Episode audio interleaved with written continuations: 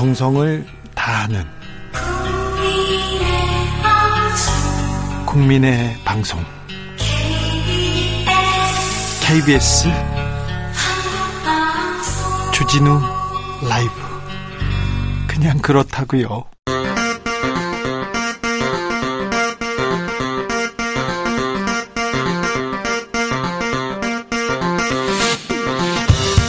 주진우 라이브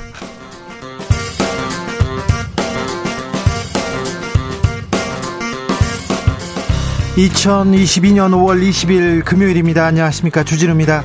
잠시 후 조 바이든 미국 대통령이 한국을 공식 방문합니다. 취임 후 첫 순방인데요. 바이든이 도착하자마자 가장 먼저 찾는 곳은 삼성 반도체 공장입니다. 어떤 의미가 담긴 걸까요? 내일은 윤석열 대통령과 첫 한미 정상회담 의제 테이블에는 경제안보 북핵 문제 올라갑니다. 트럼프 스타일과 바이든 대통령은 어떻게 다를까요? 바이든 대통령은 북한과의 관계 어떻게 풀어나갈까요?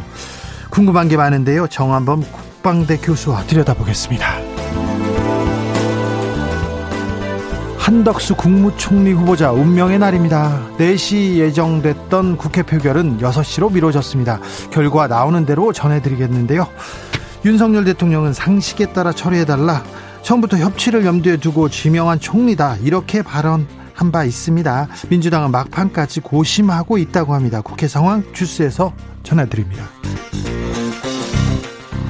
지방선거 시기에 빠르게 돌아가고 있습니다. 사전투표까지 이제 딱 일주일 남았습니다. 그런데 빅매치 경기지사 선거에 또 다른 변수 등장했습니다. 국민의힘 김문혜 후보가 KT 청탁 의혹 휩싸였습니다. 이와 관련해서 민주당과 국민의힘 맞고발 이어가고 있는데요. 어떤 변수로 적용, 작용하게 될까요? 오늘 있었던 서울시장 토론회는 어떤 말들이 오갔는지 정치연구소에서 지방선거 판세 함께 분석합니다.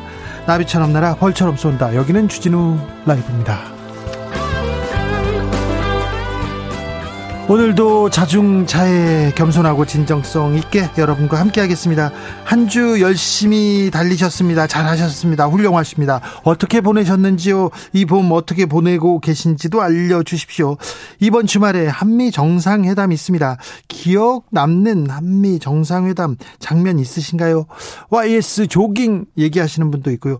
MB 골프 카트 이렇게 몰았던 아, 그런 장면도 있습니다. 뭐 그런데 많은 분들이 이 장면 꼽지 않을까요? 문재인 전 대통령과 트럼프 전 대통령 판문점 방문했었죠. 거기서 김정은 위원장 만나가지고 또 만나서 이렇게 같이 걷고 그랬는데, 아, 바이든 대통령, 윤석열 대통령과 처음 만납니다. 어떤 모습을 보여줄지, 이런 모습 보여줬으면 좋겠다. 그리고 이런 정책 이런 이야기는 꼭 나왔으면 좋겠다. 여러분의 희망사항도 함께 들어보겠습니다. 샵 9730 짧은 문자 50원 긴 문자는 100원이고요. 콩으로 보내시면 무료입니다. 그럼 주진우 라이브 시작하겠습니다.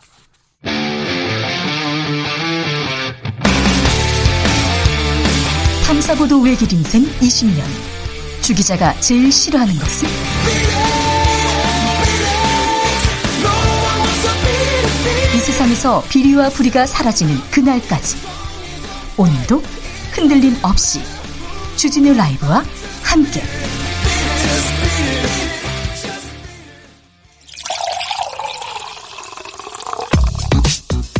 진짜 중요한 뉴스만 쭉 뽑아냈습니다. 주스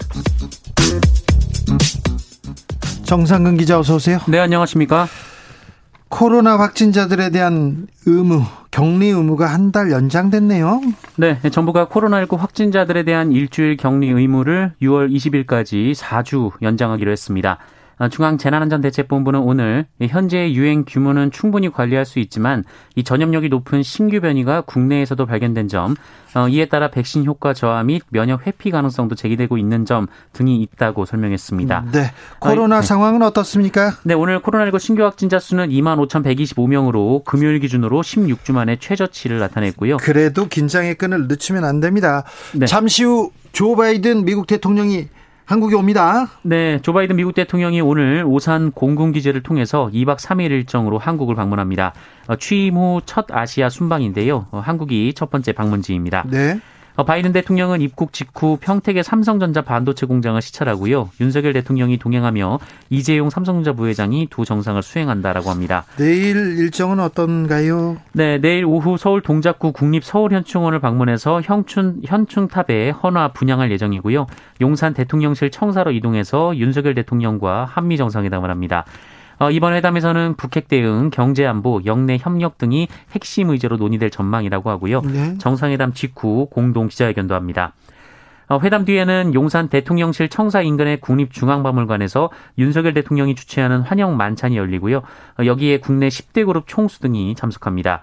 어, 그리고 바이든 대통령은 22일 오전 오산 공군기지를 방문해서 한미 장병의 노고를 위로하고 격려할 예정이라고 하고요. 어, 윤석열 대통령은 오산까지 동행한 뒤 오후 일본으로 떠나는 바이든 대통령을 환송할 전망입니다. 보통 미국 대통령이 한국에 방문하면 DMZ 방문했었는데 이번에는 없네요. 그리고 또 어떤 또 일정이 추가될지 아, 네, 잘못 궁금, 궁금합니다.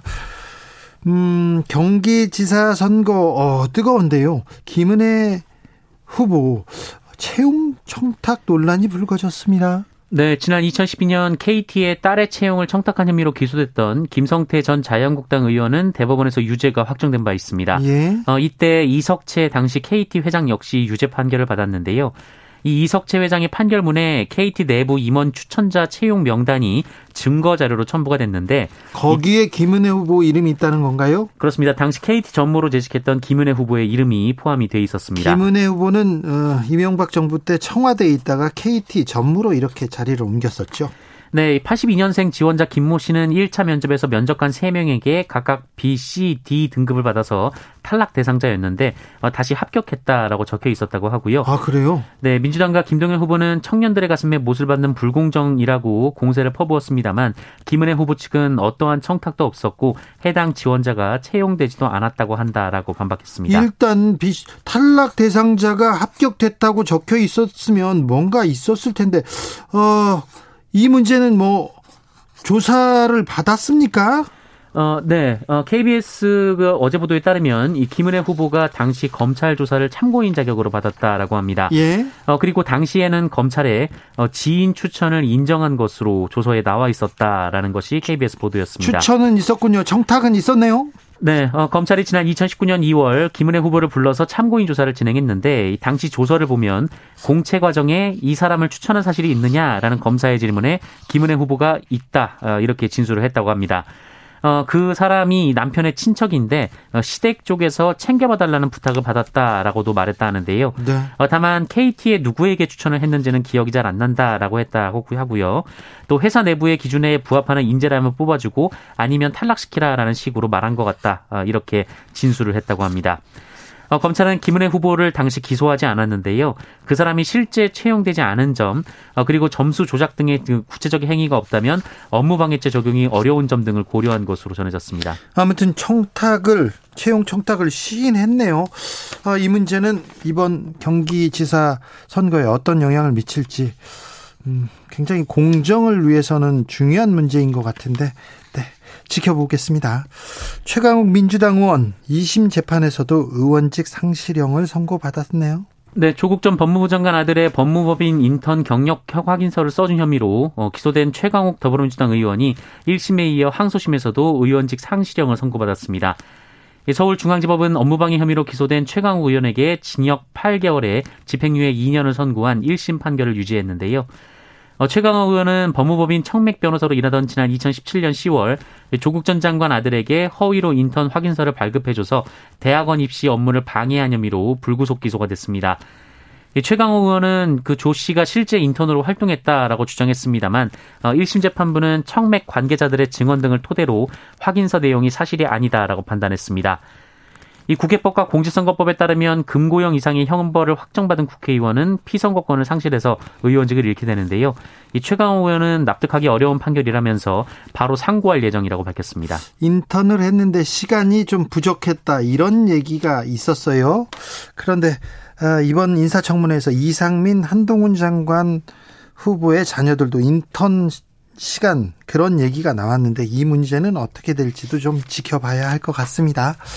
경찰이 진성준 민주당 의원 수사하고 있다고요? 네, 경찰이 더불어민주당 진성준 의원의 당원 매수 의혹과 관련해서 강제 수사에 착수했습니다. 강서경찰서는 진성준 의원의 스폰서로 지목된 지역 건설업자 조모 씨의 사무실을 이달 11일 압수수색하고 현재 압수물을 분석하고 있다라고 하는데요. 예.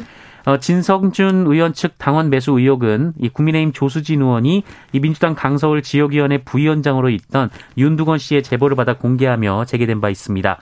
어, 윤두건 씨는 강서구에서 현금을 동원해서 불법적으로 당원을 모집하고 권리당원 명부, 명부를 불법 유출한 일이 있다라고 주장한 바 있습니다. 전 진성준 민주당 의원 경찰이 수사하고 있습니다. 네, 압수수색 했다고요. 네, 경찰의 압수수색이 이어지고 있습니다. 네, 정치권에 대해서요. 네. 어제 S5일에서 폭발 사고가 있었습니다. 네, 어젯밤 8시 51분쯤 울산시 울주군 온산공단 내 S5일 공장에서 폭발 화재 사고가 발생했습니다. 아, 이 사고로 협력업체 직원 1명이 숨지고 원화청 노동자 9명이 다쳤고요. 어, 이 중에 4명이 중상, 5명이 경상으로 분류됐습니다. 예.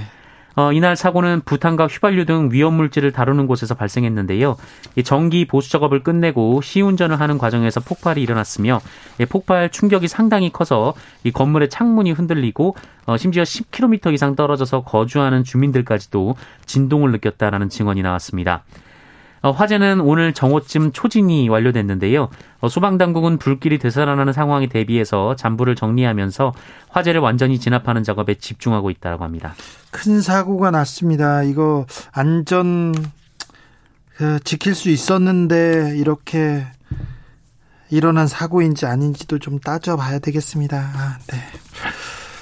아, 한국산 가상화폐로 불린 루나 테라 사건 어, 수사하겠다고 바로 뛰어들었습니다. 네, 루나 테인 코인 폭락으로 투자 손실을 본 피해자들의 변호인들이 어제 서울 남부지검에 코인 발행사인 테라폼랩스의 권도영 대표 어, 그리고 신영선 씨 등을 사기 등의 혐의로 수사해달라는 내용에 담긴 고소장을 제출했습니다. 어떤 혐의입니까?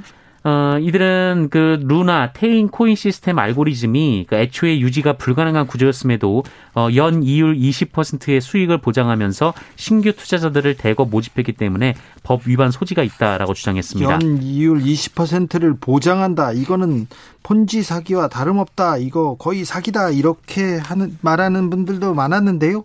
검찰에서 수사에 나섰습니까? 네, 검찰은 최근 한동훈 장관의 지시로 부활한 금융증권범죄 합동수사단의 사건을 배당하고 수사에 착수했습니다. 이 문제가 그 터져 나오기 전에 기회가 있었는데 그런 얘기도 있어요.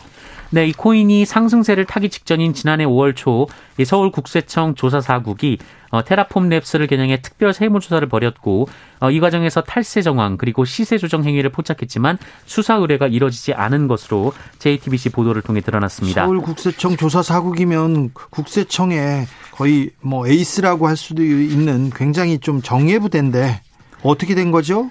네, 어, JTBC는 업체 대표인 권도영 대표가 수억 원의 코인을 자금 세탁을 한 정황이 있었다는 보도도 했는데요. 네. 권도영 대표가 수억 원어치 코인을 한 여성에게 지속해서 보냈고 어, A 씨, 그 여성 이 여성이 이걸 현금으로 추금했다라고 합니다. 어, 이런 흐름을 포착한 구세청은 이 여성의 금융거래 내역도 모두 확보했고 어, 이런 자금 흐름에 차명거래나 탈세 정황이 있다고 판단했으나 어, 검찰 수사로는 이어지지 않았다라고 합니다. 네. 어, 지금 가상화폐 또 많은 부분에서 법이 조금 법이 이 안정성을 안전망을 만들어줘야 되는데 아직 따라가지 못하는 것 같습니다. 이번에 국세청 검찰이 좀 나서서 명확하게 잘못된 부분은 좀 짚어야 그또 또 다른 피해, 2차 피해를 막을 수 있지 않을까 생각하네요. 아, 관광 가는 분들 많습니다. 또 어, 여행 가는 분도 많은데요. 어르신들이 탄 관광버스가 전복됐어요. 네, 충남 부여에서 경북 영주 부석사로 향하던 관광버스가 출발한 지 40여 분 만에 고속도로 나들목에서 전복되는 사고가 있었습니다. 어, 운전석 쪽 앞바퀴가 갑자기 심하게 파손되면서 벌어진 사고였다라고 하고요. 이 버스에는 60대에서 80대 어르신 20분 정도가 타고 계셨는데 어 18분이 가벼운 부상을 입긴 했습니다만 어 천만다행히 모두 안전띠를 맨 덕분에 큰 부상은 피했습니다. 이 사고가 난 곳은 지난해 2월에도 승합차가 전복돼서 7명이 숨진 바 있는데요. 그때는 안전띠를 매지 않아서 인명피해가 컸습니다. 한편 경찰은 버스 운전기사 등을 상대로 타이어 점검 등 차량 정비 소홀 여부를 조사하고 있습니다. 네, 뭐 나들이 가는 건 좋은데요. 안전사고 유의하셔야 되겠습니다. 또 특별히 특별히 이 사고가 난 남세종 나들목 사고가 계속 나는 것 같은데 여기 뭐 신호등이나 뭐 또 안전 안전망을 또 어떻게 만들 수도 있지 않을까 그런 생각도 해봅니다. 네. 조심하십시오. 아무튼 주스 정상근 기자 함께했습니다. 감사합니다. 고맙습니다. 일군님께서 바이든 대통령은 은근히 중국을 포위하려고 하는 것 같습니다. 우리도 잘 해야 합니다. 아, 윤석열 대통령 외교 무대에 대비합니다. 한미 정상이 만납니다. 굉장히 중요한데 외교는 또 음, 하고 싶은 대로 결단하고 한다고 해서 또 누구를 위해서 이렇게 막 결정할 수 있는 일은 아닌데 좀 잘 현명하게 잘 이렇게 결정해 주시고 그리고 정상회담도 무사히 좀 잘 치렀으면 하는 바람이 있습니다. 속보 말씀드립니다. 민주당에서 한덕수 어, 총리 후보자 인준 해주기로 가결시키기로 당론을 결정했다고 합니다. 주진우 라이브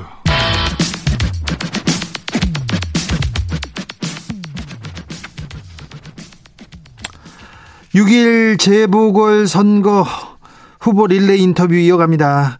이번 재보궐선거는 국회의원 재보궐선거는요 모두 일곱 지역에서 일어납니다. 아, 그런데 어, 이, 이 지역만 아는 분들도 많아요. 인천 계양을입니다. 어제 이재명 민주당 후보 만나봤는데 오늘은 국민의힘 후보 윤형선 후보 만나보겠습니다. 후보님 안녕하세요. 예, 안녕하세요. 반갑습니다. 네. 저는 인천 계양을 국회의원 보궐선거 국민의힘 후보 윤형선입니다. 후보님 먼저 출마의 예. 변 부탁드리겠습니다. 예, 요즘 우리 계양을이 전국적으로 주목을 받고 있죠. 가장 유명한 동네가 됐어요. 그렇습니다. 어, 사실 이번 어, 보궐선거 저 예상치 못했었는데 송영길 전 의원 저 대목지도 안 되지도 않은 그런 정치적 욕심 때문에 국민들이 헬스대를 낭비하는 선거가 됐습니다. 송영길 의원 우리 계양 지역에서 다섯 번 국회의원 하시고 네. 시장 한번 하시면서 정말 많은 사랑을 받았는데 그 떠날 때는 한마디 미안하다 감사하다 말 없이 그냥 배은망덕하게 목도했죠. 그런데 그 자리에 뜬금없이 우리 분당 성남 전그 성남 시장 하시던 분이 그 방탄육기 있겠다고 우리 개양에 왔습니다. 어, 저 안타깝기도 하고요. 저는 이번 선거가 우리 개양 주민의 주권을 지키는 일이고 윤석열 정부가 일 잘할 수 있지 않은 선거다 이렇게 생각하고 있고요. 네. 저는 세 가지로 이번 선거의 성격을 규정했습니다. 네. 공정과 상식 대 범죄 피의자의 선거고 개양 자존심 대 점령군 침입자의 선거이며 25년 대 25일의 선거라고 규정을 했는데 제가 지난 25년간 개양을 지켜오면서 개양의 현재 미래를 고민한 기간 25년입니다. 어, 이재명 그 후보님이 지금 오신 지 한 10일쯤 되셨나요? 아마 선거일쯤 되면 25일이 채 안 될 것 같은데 정말 어떠한 개양에 대한 고민을 했는지 궁금합니다. 그래서 저희 선거 덕도 포스트에 네. 25년과 25일로 되는데 이건 개양에 대한 고민의 양과 질을 표현한 것이고요. 예. 어쨌든 우리 개양이 특정 정당의 전유물이 아닌데 저는 네. 막중한 지금 책임감을 느끼고 있습니다. 알겠습니다. 할 말이 많으신가 봐요. 제가 출마의 변 부탁드리자마자 쏟아내시는데요. 예. 지금 지금 예. 동네 민심은 예. 어떻습니까? 예, 예. 지금 뭐 이 지역에 들리는 소문에 의하면은 그 대선 팀이 와 있다 그래요. 음. 어, 뭐 이렇게 밖에서 이렇게 언뜻 보기에는 대단합니다. 뭐 수백 명씩 떼져 다니면서 유권자들 만나고 사진을 찍고 그러는데 저는 그 사진 찍은 분조차도 이재명 후보 찍지 않을 분 굉장히 많은 것 같고요. 아니 쫓아다니면서 어. 사진 찍고 따라다니면서 연호하면 그분들은 예. 찍는 거 아닙니까? 아닐 것 같아요. 왜 그러냐면 네. 우리가 저 연예인들 이렇게 막 오면은 어 그 연예인 뭐 존경해서 사진 찍는 거 아니잖아요. 그냥 찍는 분들 많습니다. 유명한 분하고 사진 한번 찍으려고. 그래서 네. 뭐 지역 뭐 민원도 있다 그래요. 뭐 저기 통행 뭐 차량 통행까지 이렇게 받고 뭐 이렇게 행인들 통곡까지 통행까지 막아서 그렇지만 밑바닥 민심은 전혀 아니다. 밑바닥 민심은 야 여기가 대선이 아닌데 우리 계산 1, 2, 3, 4동, 계양 1, 2, 3동 지역 일꾼 뽑는데 어? 왜 저분이 여기 왔지? 그래서 지난 이 저 대선에서 이재명 제가 요즘 목소리가 좀 쉬어서 죄송합니다. 음, 괜찮습니다. 아, 예, 네. 예. 지난 대선에서도 이재명 후보 찍었던 많은 분들이 예. 정말 이건 아니다라는 이야기를 많이 하고 있고요. 예. 특히 우리 지역에서 호남 민심 정서가 대단히 또 선거에 중요한 영향도 미치는데 네. 이분들이 정말 요즘 객관적 합리적으로 일반적인 지역 민심에 그 그걸 수렴하고 있다. 어, 이런 말씀 드리고 있습니다. 바닥의 민심은 전혀 밖에서 오는 민심 다르다. 제가 유권자를 보면 만나면서 네. 정말 느끼는 그런 감정입니다. 네. 어, 이준석 대표가 뭐 여론조사는 뭐 그렇지만 뭐 이길 수 있다 자신감을 내비치고 있더라고요. 예, 그래서 예. 그래서 그런 민심은 다르다 이렇게 국민의힘에서 예, 예. 판단하는가 봅니다. 예, 예, 그렇습니다. 예. 어, 뭐, 아, 잠시 전에도 얘기했지만, 네. 어, 우리 많은 유권자들이 정말 현명합니다. 어떤 것이 어떤 것이 공정하고 상식적으로 너무나 잘 알고 있고요. 예. 어, 우리 자체적으로 당 조사도 좀 있었고 또 어떤 기관에서 이렇게 발표나 했지만 조사도 한 것들이 있는데 네. 여론에서 발표된 것과는 전혀 다르다. 지금 조금 지고 있다고 해요. 2, 3일 전에 네. 보면 그런데 아마 다음 주말쯤에는 골든 크로스가 있지 않을까 이런 기대들을 많이 하는 것 같습니다. 알겠습니다. 송- 현장에서 느끼고 있습니다. 네, 송영길 후보와 과거에 이렇게 대결을 펼치셨어요. 근데 이번에는 예. 또 대선 주자가 왔습니다. 맞습니다. 어, 좀 그때와 다른 점이 있다면 어떤 점이 있을까요? 예, 지난 송영길은 아까도 거물 정치인이었습니다. 네. 어, 거물 정치였는데 정말 지역을 위해서 한 일 거의 없죠. 그런데 이번 똑같은 거물 정치인이 왔어요. 지역을 위해서 송영길 후보가 그걸 별 뭘 해놓은 게 없습니까? 우리 지역의 주민들의 유권자들의 평가는 거의 그 이런 부분에 대해서 동의를 하고 있습니다. 아니 그런데 항상 기대를 했었긴 했었겠죠. 네. 많은 분들이. 개항에서 계속 국회의원을 하다가 인천시장도 하고 다시 개항에서 국회의원을. 했잖아요. 그랬죠, 그랬죠. 그런데 그래서- 지역 민심은 안 좋은 건가요? 예, 예, 예. 그래서 상당히 많은 분들이 배신감도 느끼고, 맘카페에서조차, 어, 그런, 백은망도 크다, 먹튀다, 뭐 이런 말이, 어, 나왔다고 그럽니다. 네. 그런데 똑같은 건물 정치인 뜬금없이 온 거 아닙니까, 지금? 우리가 그다 학습 효과가 있어요. 그래서 요즘에 진, 잃어버린 20년, 이제는 속지 말고 새로운 진짜 개양 시대 열자라는 그런 제가 이야기들을 하고 있고, 예. 이부에서 많은 유권자들이 동의하고 있습니다. 네. 뭐 별로 다를 거 없어요. 예, 알겠습니다. 예. 알겠습니다. 저기 지역에서 이재명 후보 사무실 앞에 가로수 있지 가로수 있지 않습니까? 아, 예, 예, 예. 현수막 예. 가려가지고 잘났다 이렇게 얘기했는데 어제 예. 이재명 후보는 그거 2월에 가지치기 한 거다 이렇게 얘기하더라고요. 어, 그 부분 바- 제가 명쾌하게 설명해드렸습니다. 네. 지난 대선을 앞두고도 거기만 가지 지휘를 했어요. 그래서 제가 항의를 했습니다. 아 대선 전에 거기를 그렇지. 했군요. 네. 2월 말쯤일 거예요. 그 나무가 굉장히 큽니다. 제가 사진 다 찍어놨어요. 네. 어, 그 당시 사진, 지금 사진. 어? 그리고 우리 사무실 앞에도 가로수가 있어. 조그만 가로수. 네. 다 찍어놨는데 그 당시에 그 잔가지를 다 잘라냈습니다. 2월에 어?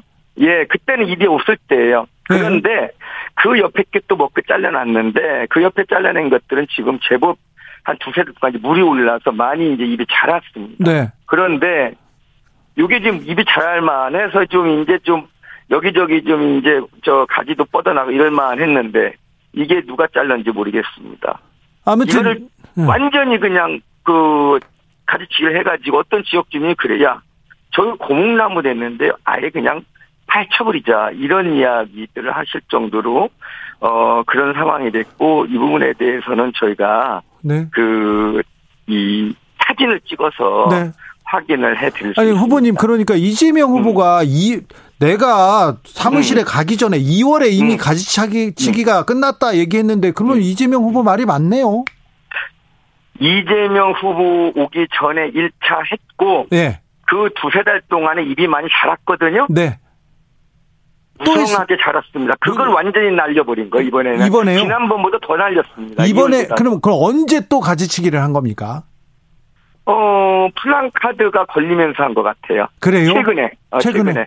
그래- 어, 그러니까 2월에 가지치기를 했고 또 그렇지. 이번 선거를 앞두고 또 했다. 이제 이- 이제 두세 달 차간 잡을 다 날려버린 거죠. 아, 어. 그- 어, 그래서 저는 이거 정말 이재명 후보가 뭐 이거 고발한다는 얘기를 했다는데, 어, 정말 좀 고발 좀 해서 이 부분에 대해서 예. 수사를 해서 명명백백하게 좀 밝혀주셨으면 좋겠어요. 예. 그리고 어제 이재명 후보가 유세하고 있는데 어떤 분이 와가지고 좀 욕설을 했습니까?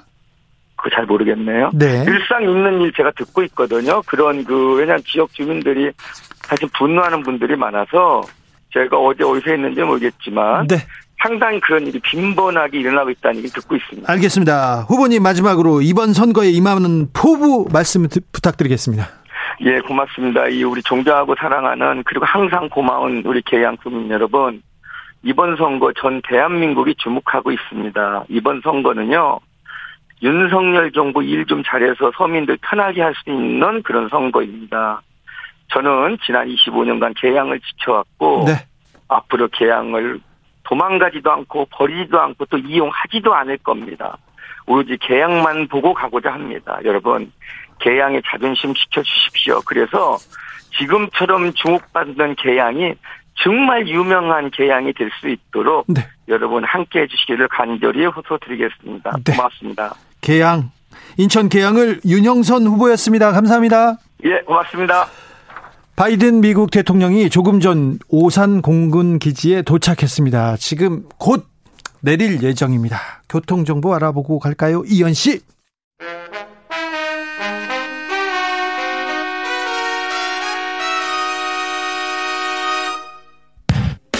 주진우 라이브 돌발 퀴즈. 오늘의 돌발 퀴즈는 객관식으로 준비했습니다. 문제를 잘 듣고 보기와 정답을 정확히 적어 보내주세요. 내일 새 정부 출범 2호차 선미정상회담이 서울에서 열립니다. 윤석열 대통령 취임 11일 만인데요. 내일 회담의 핵심 의제는 북핵 대응 경제 안보와 영내 협력이 될 것으로 보입니다. 그리고 윤 대통령이 이것 공식 참여 선언을 할 것으로 예측되고 있는데요. 중국은 이것의 목적은 중국을 고립시키려는 것이라며 비판하고 있습니다. 조 바이든 행정부가 지난 10월에 제안한 경제협력 구상체로 인도 태평양 경제 프레임워크의 영어 약자인 이것은 무엇일까요? 보기 드릴게요. 1번 IPEF, 2번 LOVE. 다시 들려드릴게요. 1번 IPEF, 2번 LOVE. 샵 9730 짧은 문자 50원 긴 문자는 100원입니다. 지금부터 정답 보내주시는 분들 중 추첨을 통해 햄버거 쿠폰 드리겠습니다. 주진우 라이브 돌발 퀴즈 월요일에 만나요.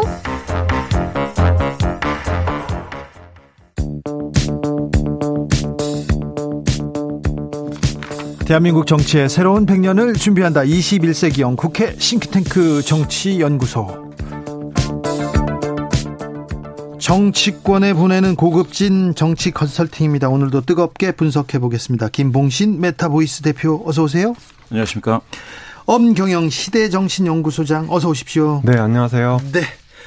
지금 막 조 바이든 대통령이 한국을 방문해서요. 지금 이제 오산 비행장을 밟을 예정입니다. 밟으려고 지금 밟으려고 합니다. 자, 그런데 보통 미국 대통령이 오고 한미 정상회담이 열리고 그러면 대통령에 대한 지지율이 약간 좀 변화가 있지요. 예, 예.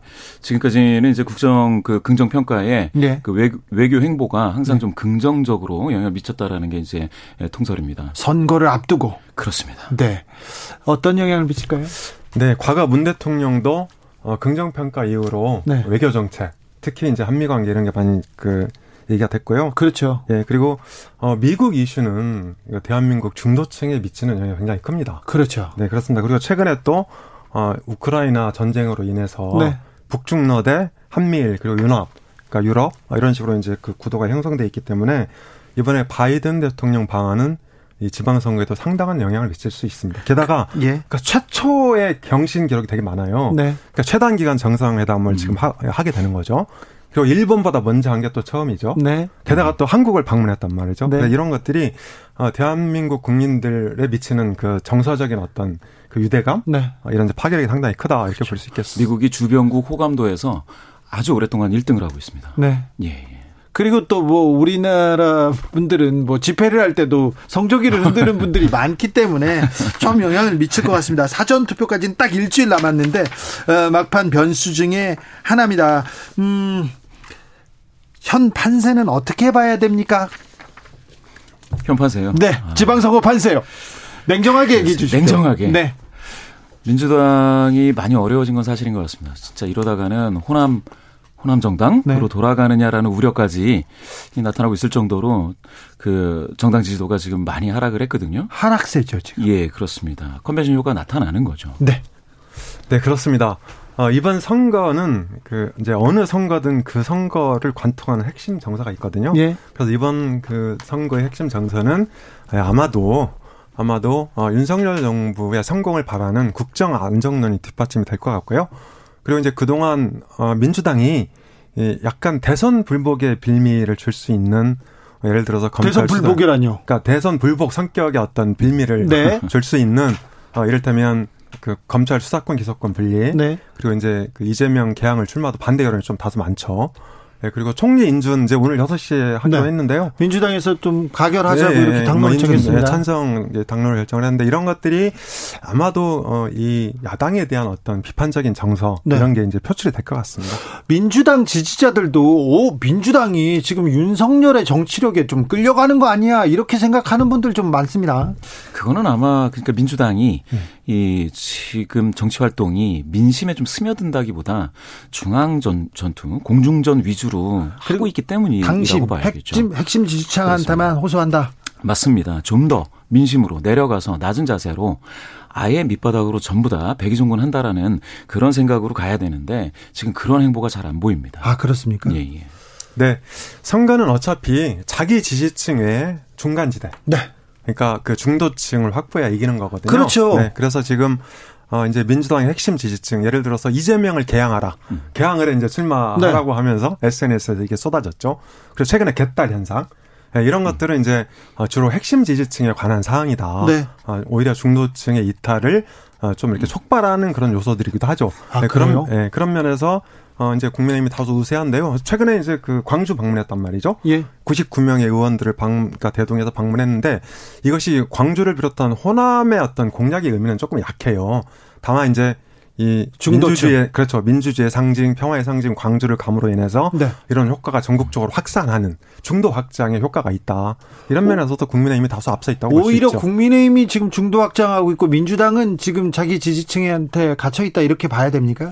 그 그런 게 좀 있는 게 사실은 기존에는 지금 방금 말씀 주신 소장님 말씀 주신 것처럼 민주당 지지자들만이 가지고 있는 문화라든지 네.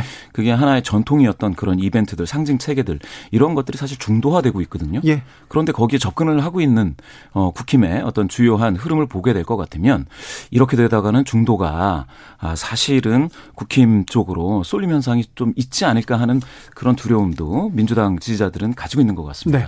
개딸 현상은 어느 정도 영향력을 가지고 있는 거죠? 어, 제가 보기에 개딸 현상이 이제 시작된 것은 어, 이준석 대표를 비롯한 윤석열 쪽이 지난 3구 대선에서 이대남 프로젝트를 되게 강화했잖아요. 예, 예. 그리고 이제 어, 편가르기는 좀 나빠요. 네, 사실 그렇- 네, 그러면 안 그렇습니다. 돼요. 네, 그렇습니다. 이제 특히 블랙아웃 기간에 이런 그 여러 가지 이대남 그 현상들이 되게 많았어요. 집중 공략했죠. 네, 그리고 이제 3월 8일이 아마 세계 여성의 날이었는데 이때도 이제 그 이대남 프로젝트 막 SNS 날리고 이랬거든요. 이러면서 이 선거가 끝나고 이재명을 지켜줘 지켜주지 못해서 미안하다. 이를테면 지못미 정서 네. 이런 것들이 이대녀 중심으로 폭발을 한 거죠. 예. 다만 이게 이대녀 전반으로 확장됐다고 좀 보기는 어렵다. 아, 그래요? 어, 그래서 이제 초기 이대녀들의 초기 팬덤 현상 아, 이렇게 볼수 있는 거죠. 예. 개딸이라고 하면은 방금 말씀하신 것처럼 그 규모보다는 이 사람들이 실제로는 민주당의 국회의원들을 움직이는 그런 역할을 하고 있기 때문에 무서운 게 아닌가.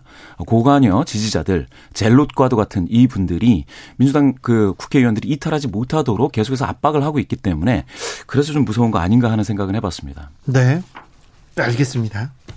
조 바이든 대통령이 지금 어, 오산 공군 비행장에 내려가지고 지금 어 마중 나온 마중이라고 해야 되나요? 영점 나온 여러분들과 지금 일일이 인사하고 얘기를 나누고 있습니다. 자, 그 정당 지지율 뭐 이런 건 그만할게요. 네. 하겠습니다. 자, 민주당이 반전 기회를 잡을 수 있을까요? 어디서 반전 기회를 노려야 합니까?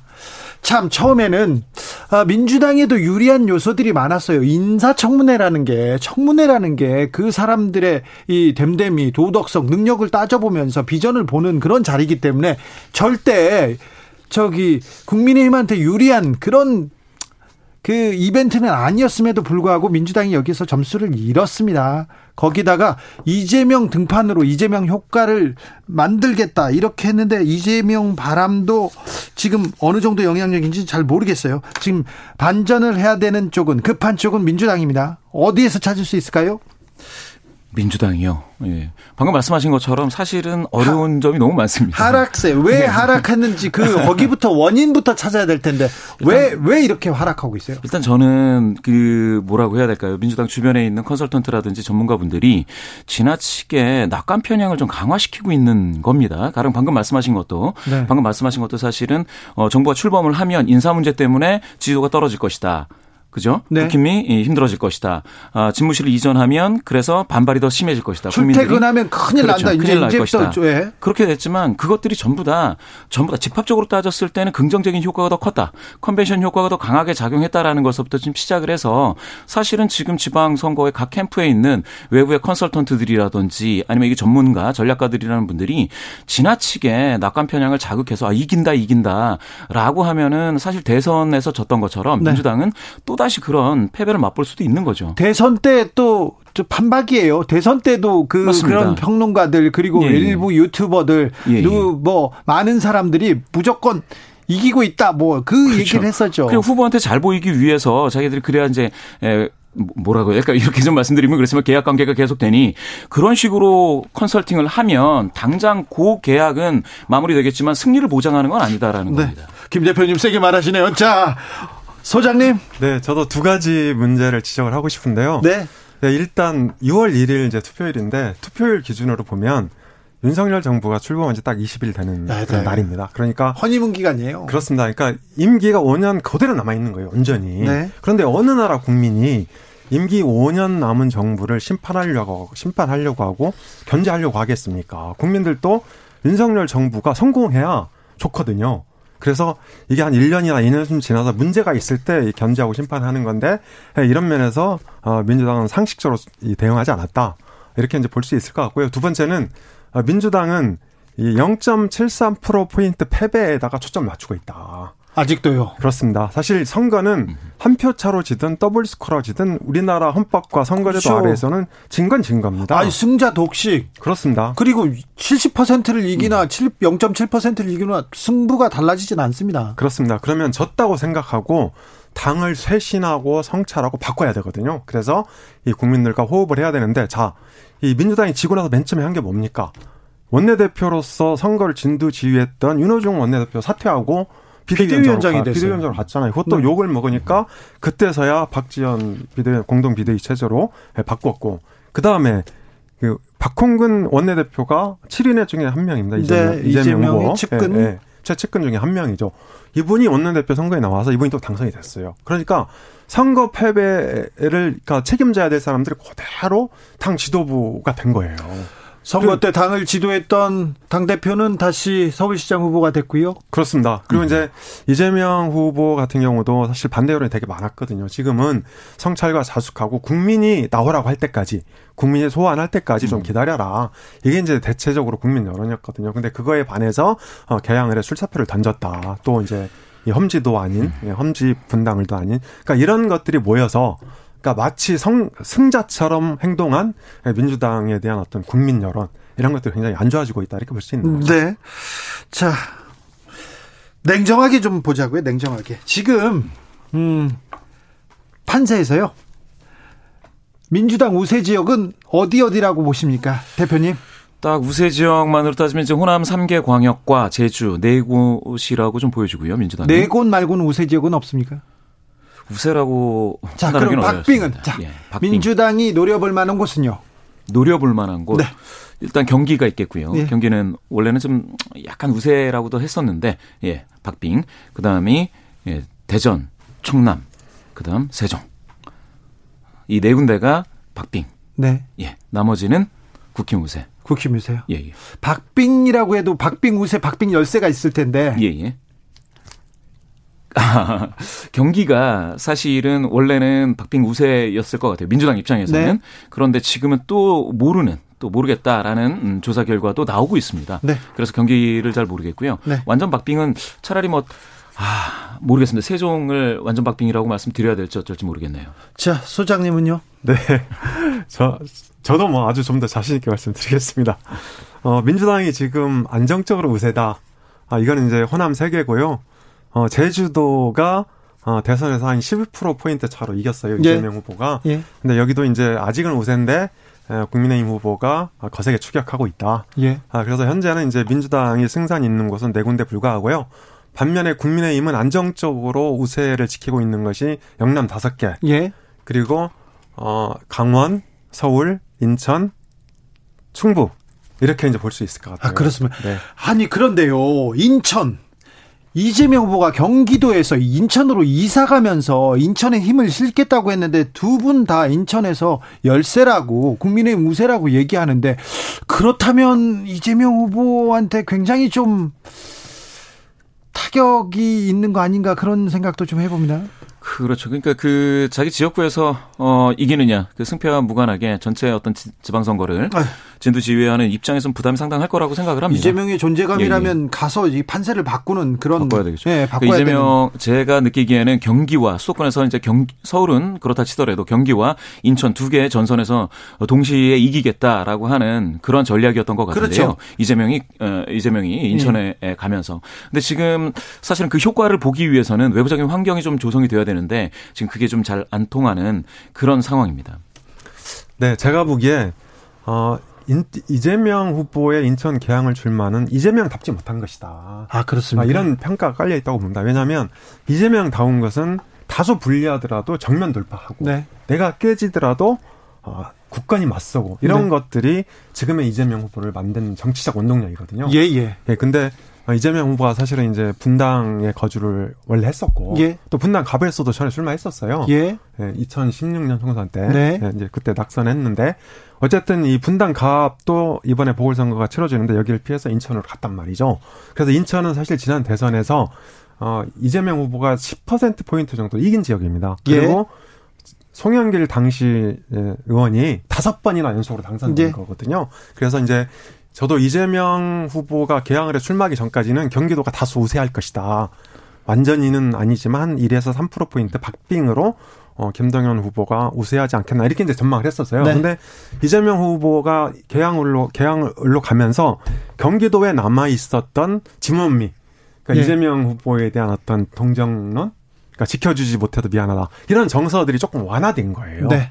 네 이러면서 어 경기도도 안 좋아지고 인천도 어, 이 명분이 좀 약하다 이렇게 보고 있는 거죠. 네. 그러면서 인천과 경기도가 오히려 어, 이 순풍이 아니다 이렇게 네. 볼수 있는 거죠. 알겠습니다. 자, 신에게는 12척의 배가 있습니다. 그래서 이재명 후보는 어제도 자, 마지막까지 마지막까지 바람을 위해서 뭐 몸을 던지겠다 이렇게 얘기하는데 이재명 바람이 불 수 있을까요? 아직까지는 미약한데 그래도 이 선거를 이재명의 힘으로 조금 돌려놓을 수 있을까요? 글쎄요. 어, 사전 선거까지는 일주일 남았습니다. 예, 예. 민주당 지지자는 여기에 또 그렇죠. 굉장히 큰 기대를 가, 갖고 있습니다. 예, 예. 뭔가 이제 기폭제가 될 만한 무엇인가가 좀 있어야 될 텐데요. 제가 생각했을 때 그거는 사실은 지난 대선 때 세대 포위론이라고 해서요. 어, 국민의힘이 사실은 청년 민심 중에 이대남을 붙잡아서 세대 포위를 하겠다. 아, 아들과 할아버지가 모여서 아빠 세대를 압박하겠다. 뭐 요거였지 않습니까? 근데 이게 사실은 지금 굉장히 이게 굉장히 끊어졌어요. 그 강광 고리가 사실 좀 그렇게 봅니다. 아, 고관여 응답자들이 상당히 많이 들어오는 ARS에서요. 어, 인천이 오히려 격차가 줄어들어 있다라는 걸 보, 보게 될 것 같으면 그러면 관여도가 높아질 때에 이게 격차가 지금처럼 막 아, 막 10%포인트 막 이렇게 나와 있는 그런 결과들 있지 않습니까? 이거는 더 줄 것이다. 그렇게 됐을 때 이재명의 바람은 사실 세대로 봤을 때 20대와 20대 청년 그리고 30대 초반까지와 그리고 붕 넘어서 아, 이들의 부모 세대, 부모 세대들을 targeting할 수 있는 경제적인 어떤 그런 욕구들 있지 않습니까? economy voter들에게 호소할 수 있는 그런 정책을 아, 아주 과감하게 기본 정책을 다시 가져온다든지 하는 그런 노력이 좀 필요할 것 같습니다. 소장님 이재 이재명은 바람을 일으킬까요? 네, 이재명 후보 바람은 어, 뭐 아직 가능성 남아 있지만 네. 시간이 지금 별로 없다. 이렇게 이제 한마디로 평가할 수 있는데요. 이재명 후보가 한 이틀 전부터 일꾼론을 들고 나왔어요. 네. 그러니까 이게 들고 나온 이유가 뭐냐면 이 윤석열 정부 견제론이 안 먹히니까 들고 나온 거거든요. 네. 네. 근데 이제 이게 처음부터 일꾼론으로 이렇게 나왔으면 이재명 후보는 뭐, 이, 뭐, 윤석열 정부한테 시간을 줘야 된다. 음. 그, 뭐, 어느 정도 역할을 줘야 된다. 그 얘기는 좀 일관되게 했어요. 네, 그런데 이제 그, 그동안 당의 지도부나 다른 후보들이. 그렇죠. 네, 윤석열 견제론, 뭐 또 윤석열 대 반윤석열 구도. 이렇게 이제 선거를 쭉 몰아갔었거든요. 그래서 어, 일꾼론을 들고 나왔는데 이것이 지금까지 해온 민주당의 선거운동 이 기조하고는 조금 안 맞는다. 네. 이런 부분이 있는데 어쨌든 오늘 총리 인준하기로 이제 의총이 결론을 냈잖아요. 네. 그래서 저는 이게 계기가 돼서 아, 정말 그 전폭적으로 윤석열 정부 협조해주겠다. 다만 우리가 더 일을 잘한다. 이런 것들을 보여주면 아마 어느 정도 결집에는 또 다소 성공할 수도 있지 않나 네. 그렇게 봅니다. 한덕수 국무총리 후보자 인준 표결에 들어가서 민주당은 가격을 하기로 결정을 했는데 이 결정은 또 선거에 어떤 영향을 미칠까요? 민주당이 계속해서 지금껏 아침까지도 부정적인 얘기를 했는데 또 일부에선 다른 목소리도 있었습니다. 이거 민주당이 좀 잘 대응했나 안 했나 여기에 대해서는 어, 지지자들도 의견이 분분합니다. 그렇죠. 책임 정치를 할 수 있게끔 민주당이 사실은 지금 윤석열 정부와의 대결 전선보다는 지방선거를 아까 말씀하신 뭐 일꾼론이라든지 이렇게 좀 가져가고 정책, 건전한 정책을 보고 민심 현장을 좀 띄워야 될 것 같아요. 그렇게 따지면은 이게 그 국무총리 후보자 어뭐 인준 인준까지 갔던 것들이 그다지 뭐 민주 민주당한테 나쁜 선택은 아니었다라고 봅니다. 아 그렇습니까? 예 예. 소장님. 네. 어, 사실 한덕수 총리 후보자, 그러니까 세 가지 쟁점이 있었죠. 그러니까 아, 공직 김현장 공직 김현장 다시 공직 네. 그 회전문 이력 그리고 이제 두 번째가 론스타 외환은행 네. 내각 의혹 그리고 그 부인 배우자의 예, 그림 뭐 세점 아, 판매 재테크 또 예. 능력은 탁월하셨다 이런 예. 얘기도 있죠. 예, 이런 것들이 있는데요. 사실 아, 우리나라 고위 지도층의 고질적인 문제죠. 그래서 국민들은 한덕수 후보자가 이런 문제가 있지만 출발은 출발은 해주고 하자. 네. 네. 그러니까 윤석열 정부가 출발할 수 있도록 도와주자. 이런 입장을 갖고 있는 거거든요. 그게 이제 상식적인 국민들의 정서인데 이런 점에서 민주당이 지금 2일, 3일 청문했단 말이죠. 총리. 네. 그런데 17일 동안 아무런 행동을 취하지 않았어요. 이런 것들이 이번 선거에 상당히 이제 역풍으로 작용했는데 저는 지금부터라도 전향적으로 태도를 바꾸고 또 어, 민주당이 협조해주겠다 이렇게 나오면 달라질 수 있다고 봅니다. 서울시장은 어떻게 될까요? 송영길 후보와 오세훈 후보 두 후보 드디어 토론에서 맞붙었는데 조금 서울시장 판도는 어떻게 변화가 있을까요?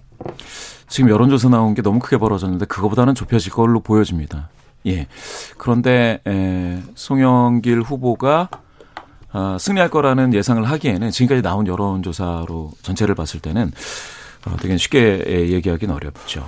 근데 오세훈 후보는요 여론조사는 굉장히 강한 것 같아요. 그런데 음. 뚜껑을 열어보면 결과가 바뀌는 경우도 좀 있어서 이, 이번에는 어떻습니까?